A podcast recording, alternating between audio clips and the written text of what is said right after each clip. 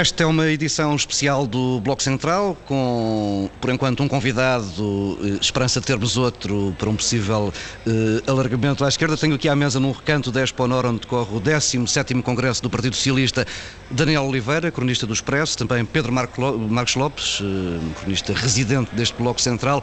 Pedro Adão e Silva estará, por esta altura, a voar sobre o Atlântico, e ainda não é fácil fazer emissões de rádio a partir de um avião. Já iremos mais adiante aos detalhes deste Congresso eh, Socialista. Esperamos a qualquer momento a chegada eh, aqui a esta mesa de Francisco Assis, ainda líder parlamentar do Partido Socialista. Ora, vamos, eh, como lhe disse, mais daqui a pouco aos detalhes deste Congresso Socialista. Antes, o pedido formal de ajuda externa que já chegou a Bruxelas, já teve uma primeira resposta, em síntese 80 ou 90 mil milhões de, de euros a três anos, um plano de austeridade uns degraus acima do PEC, um plano que que, claro, ainda precisa de ser uh, negociado. Daniel Oliveira, uh, boa tarde. Uh, tarde. O ministro Teixeira dos Santos dizia que é preciso que a oposição negocie diretamente com Bruxelas, com a Comissão Europeia, com o BCE, com o FMI. Que te parece essa ideia? Me parece, quanto muito, poderá haver uma negociação informal, porque o FMI e a Fundo de Estabilidade Europeia negociam com governos, é? com governos legitimamente eleitos. Nós não sabemos quem será o próximo governo, não, saberemos, não sabemos que peso é que terá cada partido eh, e, pelo menos teoricamente. Sim, mas até às eleições teremos um, um governo. Sim, há um mas, interlocutor. Mas, e é esse o interlocutor. Depois, se há negociações informais com a oposição, que poderá não vir a ser oposição quando as medidas forem aplicadas, teoricamente o Bloco de Esquerda e o PCP podem ganhar as eleições. Quer dizer, é, do ponto de vista formal, e, e, a formalidade em democracia não é um pormenor, uma negociação com a oposição não vale nada, porque de repente o governo pode ser parte da oposição que não concordou. Claro que isto não. Eu não estou a dizer que isto seja provável, provável acontecer, mas pode acontecer. Portanto, eu não consigo imaginar, o que eu consigo imaginar é uma negociação com o governo e um acordo informal que não será mais do que informal entre o governo e a oposição. Não estou a ver como é que a oposição negocia diretamente com, com que estatuto. Qual é o estatuto da oposição quando vai negociar com a Europa? É de futuro governo? É de futura oposição? Não, não, quer dizer, e estas formalidades em democracia são bastante importantes, não é? Porque uma coisa é um acordo formal, o, o Estado português é representado pelo governo. E, portanto, o que o, o, que o governo assina com a Europa vale. é o que vale. Pedro Marcos Lopes. Antes de mais, saudar o Daniel Oliveira. Ah, e queria agradecer pelo convite, obviamente. Saudar o Daniel Oliveira, é um prazer tê-lo aqui. E já não vamos, ter, não vamos ter, já agora deixa-me dizer que não vamos ter Francisco Assis, acaba de dizer que não vem. Não, Francisco Assis com certeza vai fazer a sua intervenção e estamos sempre sujeitos a estas situações. Mas voltando ao princípio, saudar o Daniel, tenho muito prazer em tê-lo aqui. Já costumo estar com ele noutros locais, onde ele se mostra, onde ele se mostra bastante mais aborrecido do que vai certamente mostrar-se aqui. E, e, e, começar por dizer, enfim, mandar um abraço ao, ao Pedro que vem, que, que, tem, que infelizmente não pode estar. E estas declarações de Teixeira, Teixeira dos Santos a mim já não me surpreendem. Aliás, já há pouco me surpreendem Teixeira dos Santos. Teixeira dos Santos foi o homem que se enganou sistematicamente no cálculo dos orçamentos, é o homem que faz declarações, eh, enfim, extemporâneas, como foi o do anúncio do, do pedido de resgate que foi feito através do mail que mandou para um jornal eh, e não esperou sequer que fosse o Primeiro-Ministro a comunicar primeiro aos portugueses eh, que o ia fazer. E agora, enfim, sai-se com esta que me parece um, um comentário absolutamente despropositado. É evidente que o Daniel tem toda a razão quando diz que, não, que a legitimidade existe neste momento a legitimidade que existe é do governo e é esse o governo que tem que tratar dos procedimentos para esta ajuda. Nós também sabemos que é muito provável que a maior parte das medidas que vão ser, que vão existir, uh, as medidas adicionais, terão que ser também medidas que vão passar no Parlamento. E, portanto, o Parlamento, se calhar até lá, vai ter que se pronunciar sobre elas. Aliás, eh, qualquer medida, seja este Parlamento, seja o próximo, vai ser o Parlamento que vai ter de validar essas propostas. Portanto, eu não dou muito, francamente, e custa-me muito dizer isto, não dou muito crédito a este, a este comentário de Teixeira dos Santos e termino como comecei. É mais uma, uma acha na fogueira imensa que tem sido as declarações de Teixeira dos Santos, a maior parte das vezes bastante despropositadas. Daniel, eh, que papel é que poderá ter o Presidente da República? Nenhum. Uh, é o que eu acho. E já acho há algum tempo. Eu acho mesmo que o Presidente da República, com a intervenção que fez quando tomou posse, esvaziou os seus poderes na prática. Formalmente tem, com certeza. Pode reunir os partidos, pode, pode fazer tudo o que é suposto fazer. Conversar. Pode conversar. Agora, como é evidente, o Presidente da República, num erro de cálculo extraordinário, na minha opinião, um erro de cálculo, agora já nem sequer faço aqui uma avaliação política, quer dizer, de conteúdo, eh, esvaziou os seus poderes no dia em que tomou posse. Talvez julgando que o processo, que este processo ia ser mais longo do que foi até às eleições e querendo eh, desempenhar um papel que Mário Soares desempenhou em relação a ele, não é? Quase como líder da oposição, quando o Partido Socialista não conseguia fazer oposição, acontece que não era esse o cenário agora. É? O cenário era da probabilidade do governo cair a qualquer momento, disto acontecer a qualquer momento, e o Presidente da República, ao eh, utilizar aquele tom, mais do que conteúdo, o próprio tom, eh, deu todo o espaço ao Partido Socialista e a José Sócrates para dizerem este senhor não é um árbitro. Eh, e, e as pessoas acreditarem, é as pessoas acharem que faz sentido Quer dizer, hoje no país praticamente ninguém olha para Cavaco Silva como um árbitro ou como alguém que pode sentar o PSD e o PS e estar numa posição equidistante entre os dois, ninguém acredita nisso. Auto-excluiu-se. Portanto, auto-excluiu-se e está a pagar o seu próprio erro. Porque, e teria, provavelmente, neste momento, um papel importante no meio de uma crise política. É para isso que temos um Presidente da República, é uma das suas principais funções, e ele esvaziou-a na prática. Do ponto de vista formal, não. Do ponto de vista formal, fará, poderá fazer todos os passos, dar todos os passos eh, para fingir que desempenha esse papel, mas não vai desempenhar. Pedro Marcos Lopes, um, partilhas desta, desta visão?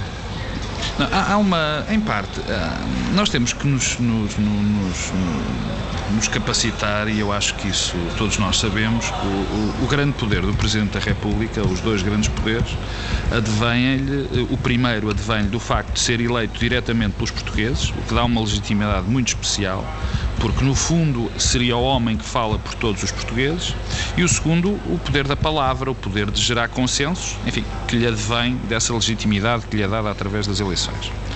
Ora, o Presidente da República, desde o princípio do seu mandato, e vamos lá não é deste mandato, é do primeiro mandato, que se excluiu de determinadas funções.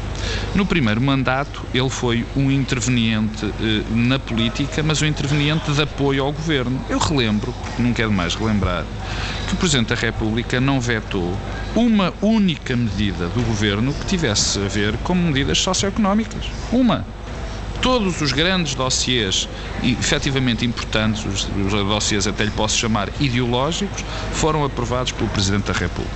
Mais tarde. Na parte dos costumes. Esses não, claro.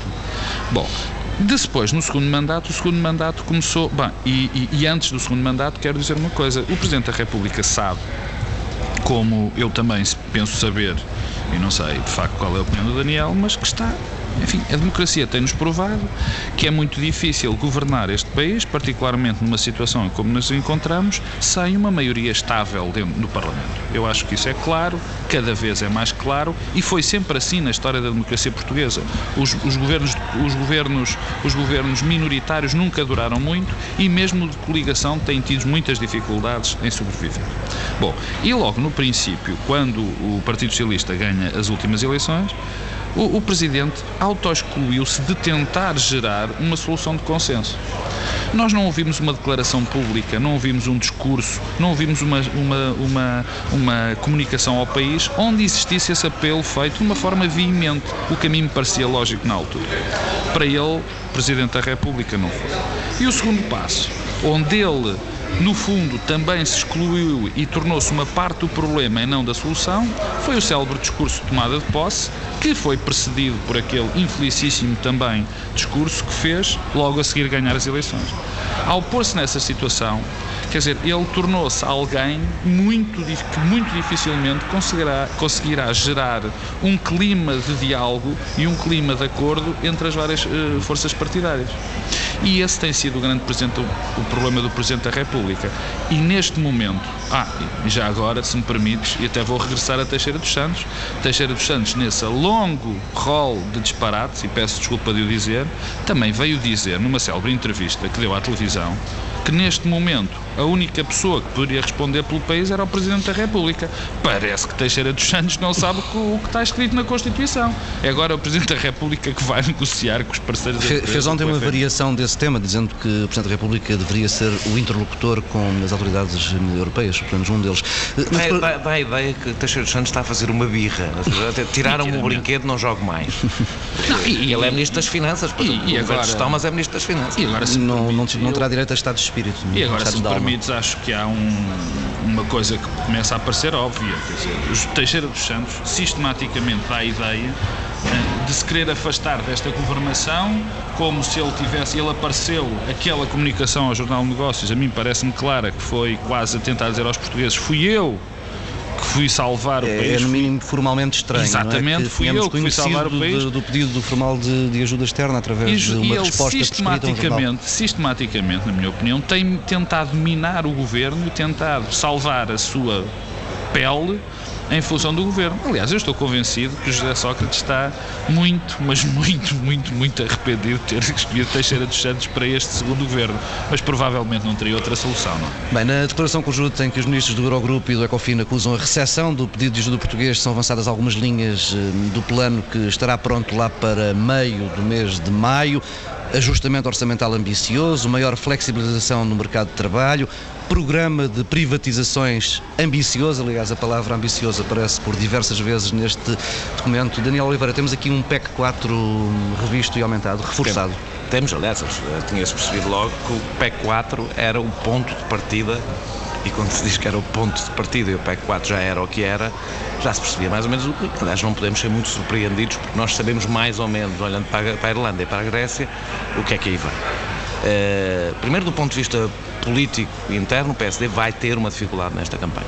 Isto, dá um, bom factual, argumento, é? isto dá um bom argumento de, de, campanha para o Partido Socialista? Dá. Ou seja, independentemente da opinião que as pessoas tenham do, do, do voto do, do, do PSD, o PSD vai ter uma certa dificuldade em explicar ao país nós chumbamos o PEC 4 e agora vamos apoiar um PEC 4 revisto e aumentado. Isto é uma dificuldade para o PSD que o PSD vai ter que resolver e o PSD vai ter que se comprometer com estas medidas, ou então não se compromete e tem as devidas, os devidos resultados de não o fazer. E isto é uma situação que eu não sei, não imagino como é que o PSD vai resolver nesta campanha eleitoral. Depois, o que interessa aos portugueses mais do que como é que o PSD vai resolver isto numa campanha eleitoral, este conjunto de medidas, e é bom que as pessoas percebam, atira o país para uma crise económica e social de longuíssima duração. E, portanto, desse ponto de vista, é preciso abandonar a expressão ajuda externa. Não se trata de uma ajuda externa. E é importante dizê-lo várias vezes: não se trata de uma ajuda externa. Trata-se de uma intervenção. Uma agenda externa. E de uma intervenção externa.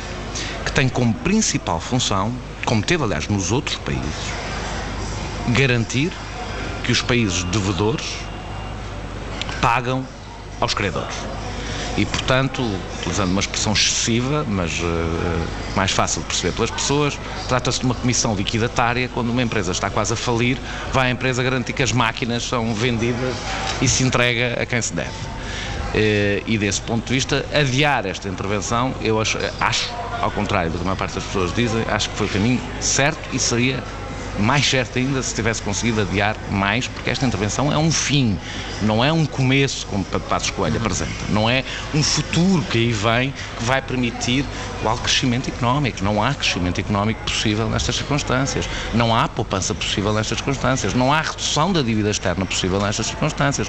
Nós estamos a endividar-nos mais em piores circunstâncias económicas para ter um juro mais baixo, porque a dada altura não havia dinheiro.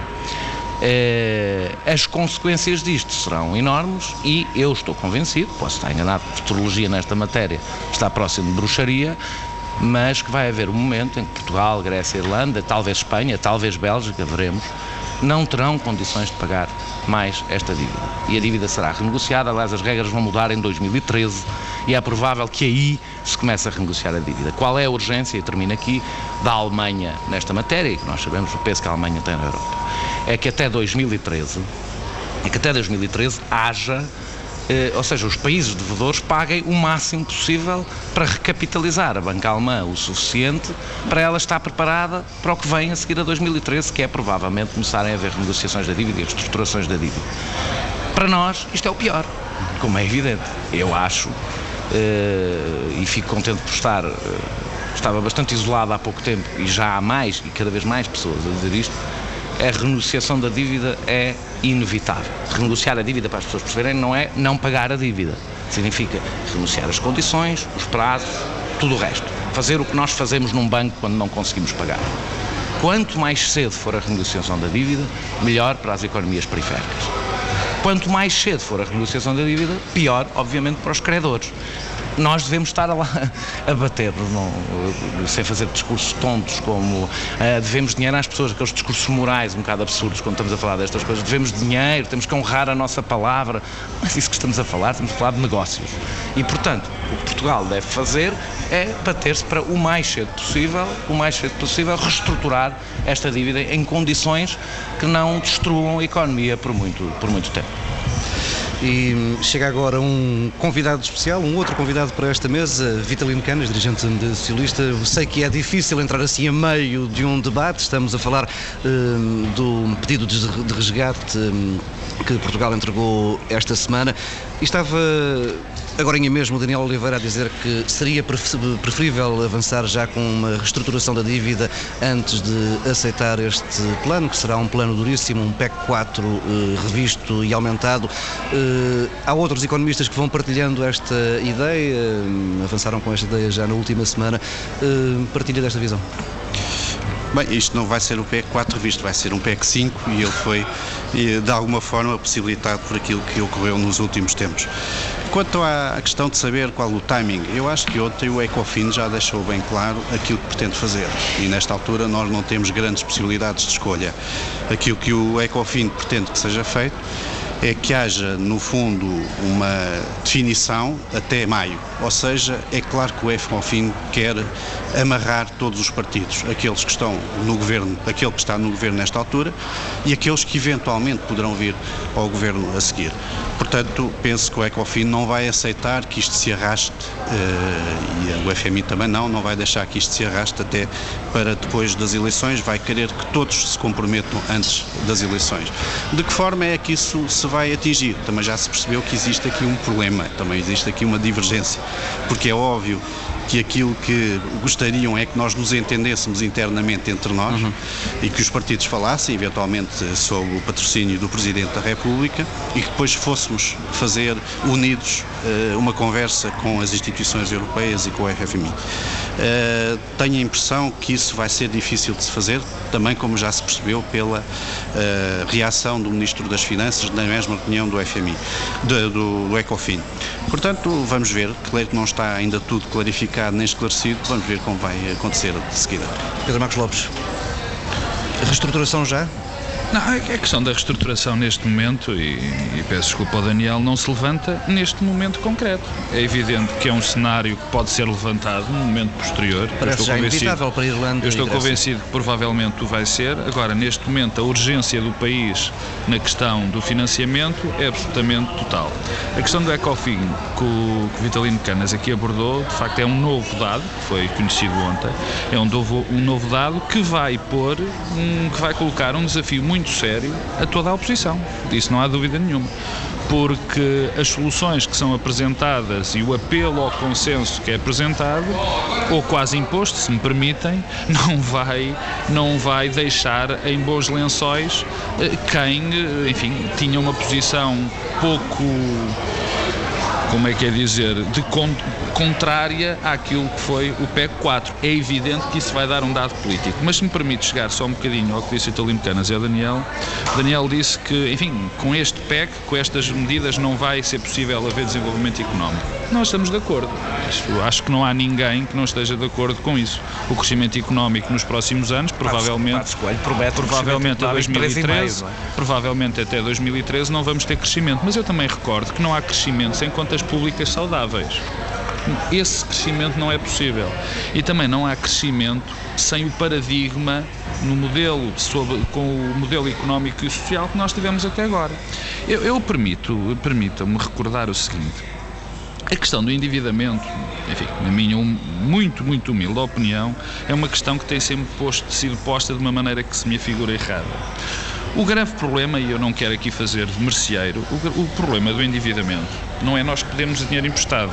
O problema é nós termos capacidade de pagar os juros do dinheiro que nos, que nos emprestam em função de um determinado desenvolvimento.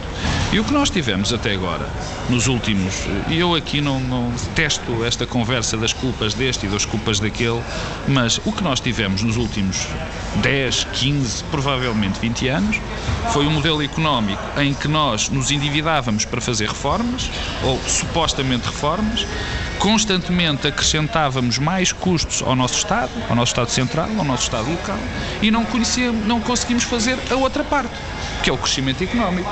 Eu recordo as pessoas que o nosso crescimento económico, e se eu vou errar com certeza no número, porque me vão faltar umas décimas, o crescimento ponderado nos últimos 15 anos foi cerca de 0,8, 0,9 ao ano quando nós pedimos o dinheiro emprestado, mesmo em situações como não são as situações escandalosas que hoje, que hoje se passam. E eu recordo as pessoas que também não podemos fazer demagogia com isto.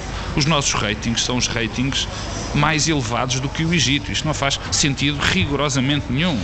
Isto não faz sentido. Mas mesmo quando eram normais, nós não gerávamos dinheiro, nós não gerávamos, não gerávamos crescimento económico, não gerávamos riqueza para pagar aquilo que devíamos. Nós temos de facto um problema no nosso modelo económico, no nosso modelo económico, nas nossas questões sociais e nas nossas nas questões de crescimento. E isso é algo que nenhum PEC que vai ser negociado agora vai resolver. Daniel, eh, já disseste que esta cura pode matar doente. Eh, Vitalino Canas, eh, corremos esse risco de entrar aqui numa eu nem, espiral eu peço desculpa, Eu peço desculpa, Vitalino Canas. Nós que somos os dois únicos residentes, eu e o Paulo Tavares, nem o saudamos e agradecemos por estar cá, por cá ter vindo. Muito obrigado. Não, não é suposto que a cura mate o doente. Não aconteceu isso na primeira vez que nós tivemos aqui o FMI. Na primeira vez que tivemos aqui o FMI, tivemos uma reestruturação muito dura, mas depois, a partir de 85, 86, eh, até coincidindo com a entrada na União Europeia, tivemos a possibilidade de índices de crescimento importantes em certa altura, depois com o abrandamento, depois com o retorno. Portanto, não houve nessa altura eh, a morte do doente e creio que também não irá haver agora. Não será mas, comparável. Mas não será comparável. Não será comparável, mas não me parece que seja essa a intenção.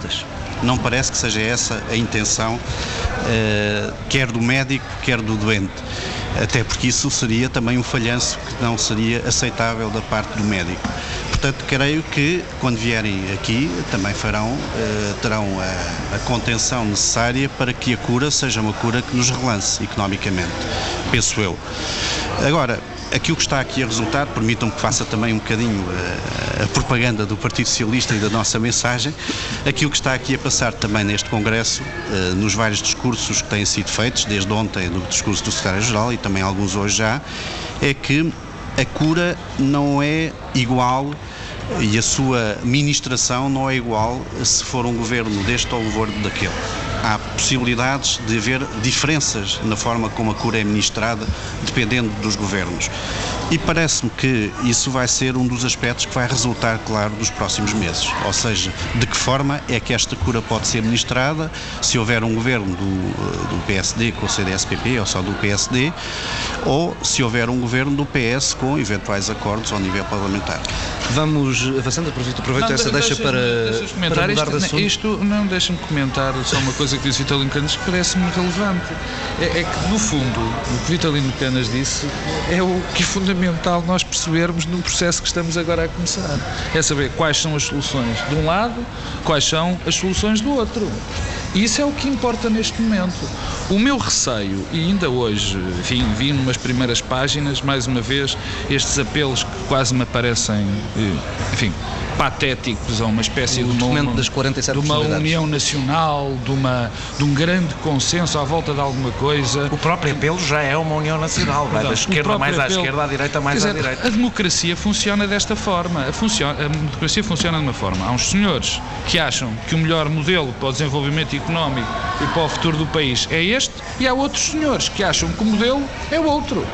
Isso é que é muito importante. Sim, vamos, ter, vamos ter dois meses agora numa campanha eleitoral para perceber esses caminhos. Infelizmente ou felizmente, eu aqui não corro balance, a maior parte das soluções até este momento têm sido muito parecidas com a do PS e do PSD. E eu sei que isto é um momento de campanha, como disse Vitalino Canas, permita que, que, que queria fazer um bocadinho de campanha, é evidente que há já percebemos, estamos em campanha neste Congresso, quando vemos o PS sistematicamente a dizer as suas mensagens e a abanar os mesmos fantasmas do costume. Atenção, que acho normal, faz parte da política. O PSD vai acabar com o Serviço Nacional de Saúde, o PSD vai acabar com a escola pública, o PSD vai, são os ultraliberais que vão, que vão deixar os mercados tomar conta disto. Isto é normal, de certeza que o PSD vai dizer, atenção, que o Partido Socialista são os socialistas que vão fazer este modelo económico, modelo económico do costume. Mas isso é bom, isso faz parte da democracia, do jogo partidário, ainda bem. Vamos avançando justamente para o Congresso. Eu sei que o Daniel Oliveira uh, quer falar, mas depois que já, já lá iremos. José Sócrates fez ontem um, um, discurso claramente ao ataque, perto de uma hora em que ficou bastante claro, como aliás já disse aqui o Pedro Marcos Lopes, ficou muito claro qual é o guião socialista para a campanha que aí vem, sublinhou as diferenças entre PS e PSD em áreas como o mercado de trabalho, a saúde, a educação. Um, disse o secretário-geral do PS que estes não são tempos para experiências ou aventuras, curiosamente um argumento muito semelhante àquele que foi usado por Cavaco Silva durante a campanha das presidenciais. Dr. de Canas, ontem à noite só o CDS-PP é que foi poupado às críticas de José Sócrates. Uh, há por aí algo escondido? Freitas do Amaral não é Paulo Portas, doutora, só para lembrar. Um gato escondido com Paulo Portas de fora. Não, não creio que exista nada de escondido. Eh, é óbvio que nós, já que estamos a falar em compromissos, é óbvio que depois das eleições terá de haver eh, bases para compromissos, mas não é possível haver compromissos, permito-me até que eh, invoque aqui a minha experiência como advogado, não é possível haver compromissos sem que as partes tenham posições claras e partam de posições claras. E aquilo que é óbvio hoje é que existem algumas posições claras da parte do PS, vão existindo às vezes algumas posições claras da parte do PSD que são imediatamente desmentidas a seguir. O PSD envergonha-se muito facilmente das propostas que apresenta e, portanto, quer ao nível do líder, quer ao nível das pessoas que o rodeiam, de vez em quando fala-se de coisas que parecem uma ideia clara sobre determinada, determinado assunto que é imediatamente desmentido o PS atrapalha-se com as suas próprias propostas. Portanto, não é possível estabelecer nenhuma base de compromisso em que uma das partes sabe o que quer e a outra não sabe bem se sabe o que quer ou se não se envergonha em relação àquilo que efetivamente quer. Portanto, eu não excluo a necessidade de compromissos, é óbvio que tem de haver compromissos, estamos numa situação em que isso é inevitável, até por imposição externa, é óbvio que tem de haver compromissos. Eu gostaria que esses compromissos foram, fossem o mais extenso possível, embora no espectro político partidário pelos vistos, há quem se exclua à partida desses compromissos, mas tem de haver compromissos, agora tem de haver compromissos na base de alguma coisa e essa coisa ainda não está totalmente uh, clara. Em relação ao CDS-PP, eu não quero aqui eh, fazer nenhum tipo de elogio de um partido em detrimento dos outros, mas o CDS-PP tem sido claro nas propostas tem, sido, tem feito e não nos admiram essas propostas, não são surpreendentes essas propostas, portanto, talvez por isso, porque também está fora da nossa área de disputa eleitoral. O Partido Socialista disputa o espaço eleitoral, sobretudo com o PST e à esquerda, com o Bloco Esquerda e com o PCP, e portanto, eventualmente foi essa a razão, porque o CDS-PP ficou fora da área crítica do discurso discurso. Daniel Oliveira, estás por aqui eh, sobretudo para fazer crónicas para o Expresso, que notas tens tirado deste, deste congresso, sobretudo do discurso de ontem à noite de José Sócrates? Bem, eu primeiro de tudo dizer que eu acho que... Eu gostava de ser fazendo... Paulo Tavares para pedir um comentário sobre uma coisa que o Vitalino Canas, mas infelizmente disse... Mas não és. Para já acho uma questão de justiça, o próximo congresso devia ser o 17º congresso do PS, porque isto foi um comício, ainda não foi um congresso. Portanto, acho injusto para o congresso gastar este número, uh, desperdiçá-lo com um comício. Sobre o discurso de, José Sócrates, foi um bom discurso. Foi, aliás, dos melhores discursos que vi a José Sócrates, do ponto de vista da estrutura do discurso e da eficácia do discurso, que se divide mais ou menos em duas partes. Uh, um é a oposição à oposição. Eh, José Sócrates sai daqui como o melhor líder da oposição, mas é a oposição à oposição, ninguém diria que é primeiro. E o guião é conhecido, é o guião da irresponsabilidade do PSD. Que já era conhecido, é o argumento, não interessa aqui se é verdadeiro, se é falso, é o argumento que vai ser utilizado durante toda a campanha. E, portanto, José Sócrates vira-se para a sua direita e diz basicamente: não posso, ser grande, posso não ser grande coisa, mas estes senhores são os aventureiros. Depois virou-se para a é sua... é sempre o discurso dos sempre, ciclo. Sempre, sempre. Depois virou-se para a esquerda. E esta é a parte mais uh, nova e, e, mais bem estruturada. E disse: posso não ser grande coisa, mas estes senhores, a direita, são os selvagens liberais. E escolheu quatro temas, bem escolhidos, do ponto de vista do, do, do, do discurso político. Privatizações, disse mesmo, o PSD quer privatizar, privatizar, privatizar, privatizar. Leis laborais, saúde e educação. Nas privatizações, uh, o autor de uma das maiores listas de privatizações que este país já conheceu. Uh, é, desde é, Cavaco Silva. Desde Cavaco Silva. Uh, é o defende contra as privatizações e depois bem espremido ficou a Caixa Geral de Depósitos.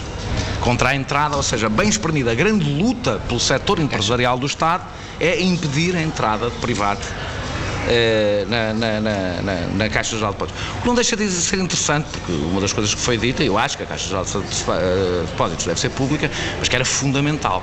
Não se notou há uma semana quando a Caixa Geral de Depósitos, com o resto da banca, encostou o Estado português à parede.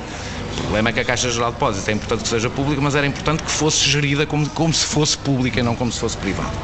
Leis laborais, foi o segundo tema.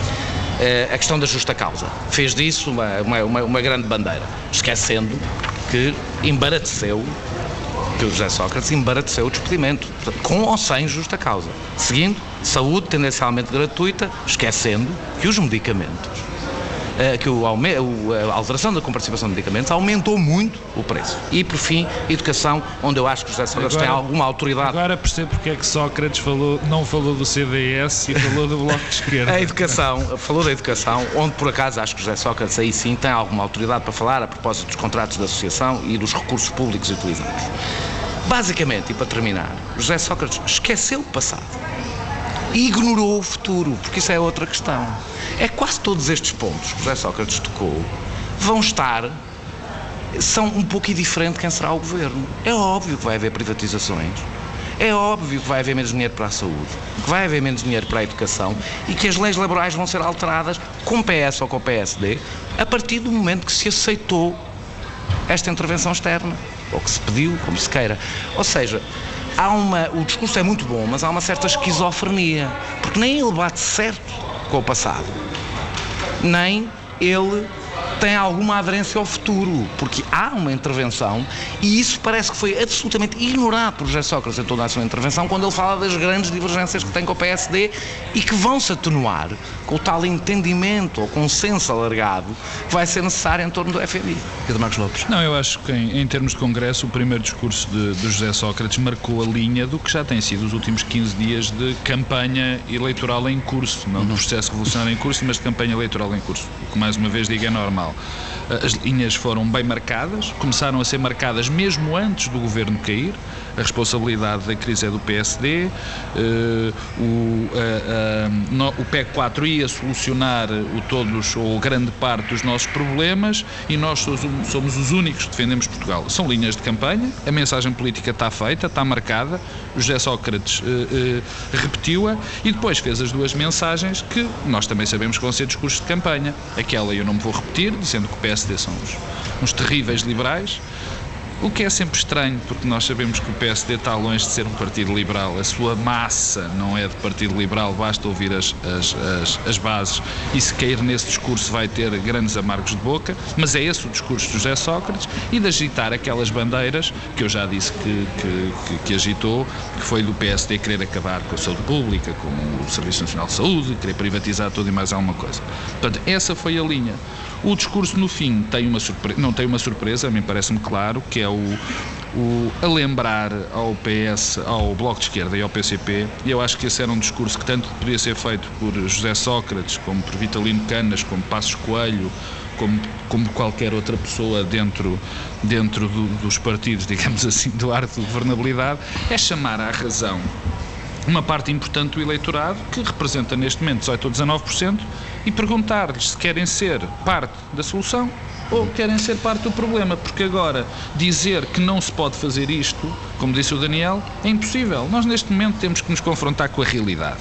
Nós precisamos nos financiar, precisamos de taxas de juros mais baixas para equilibrar as nossas contas e para ter no futuro um projeto de relacionamento económico. E se não o fizermos agora, só temos outra solução, que é aquela solução da história das propinas, não pagamos, não pagamos e depois ficamos na miséria. Quer dizer, é só isso. Estamos muito perto do tempo limite. Vitor Cantos, pergunto-lhe, uh, este, esta linha, uh, esta narrativa para a campanha eleitoral não pode cair por terra, ou seja, esta defesa do Estado Social, uh, relembrar o Serviço Nacional de Saúde, a educação pública, não pode cair por terra lá para meio de maio, quando forem conhecidos os detalhes do plano de resgate? Bem, esse vai ser um problema ou uma questão importante uh, e eventualmente divisiva na, na, no comportamento do, dos partidos. É óbvio que o Governo já traçou uma linha de negociação com as instituições europeias e com a FMI, que é uma linha de negociação de manter pelo menos algumas questões porque se têm batido intocadas, designadamente ao nível da saúde, ao nível da educação e ao nível das próprias leis laborais. É óbvio que vai haver mexidas, porque isso aliás está nos comunicados, está no comunicado já, de ontem, já, já é, é óbvio que vai ter de haver mexidas ao nível da legislação laboral. Mas se nós olharmos para a Europa, a Europa também não é uniforme nesse campo e há legislações uh, mais uh, duras para uh, os direitos dos trabalhadores, se quisermos utilizar aqui uma expressão simplificada, há expressões mais duras para os direitos dos, há legislações mais duras para os direitos dos trabalhadores, mais liberais, se olharmos para a Inglaterra, para a Dinamarca, etc. E há outras legislações que se contêm dentro ainda daquilo que é possível aceitar dentro do Partido Socialista. Portanto, há aqui, e parece-me que o PSD já decidiu, aí já optou e já manifestou para onde é que quer ir. Portanto, aí vai poder ser traçada uma fratura e creio que essa fratura vai ser importante para uh, diferenciar. Mas é certo que em maio vão acontecer muitas coisas importantes em termos de discurso eleitoral dos partidos que vão estar na contenda nessa altura. Bem, e fecha por aqui esta edição especial uh, e fora de portas do Bloco Central. Regressamos na próxima semana já com um ambiente mais uh, tranquilo e menos barulhento. ao resto, no resto da jornada teremos em antena certamente toda a informação sobre este 17º Congresso do Partido Socialista.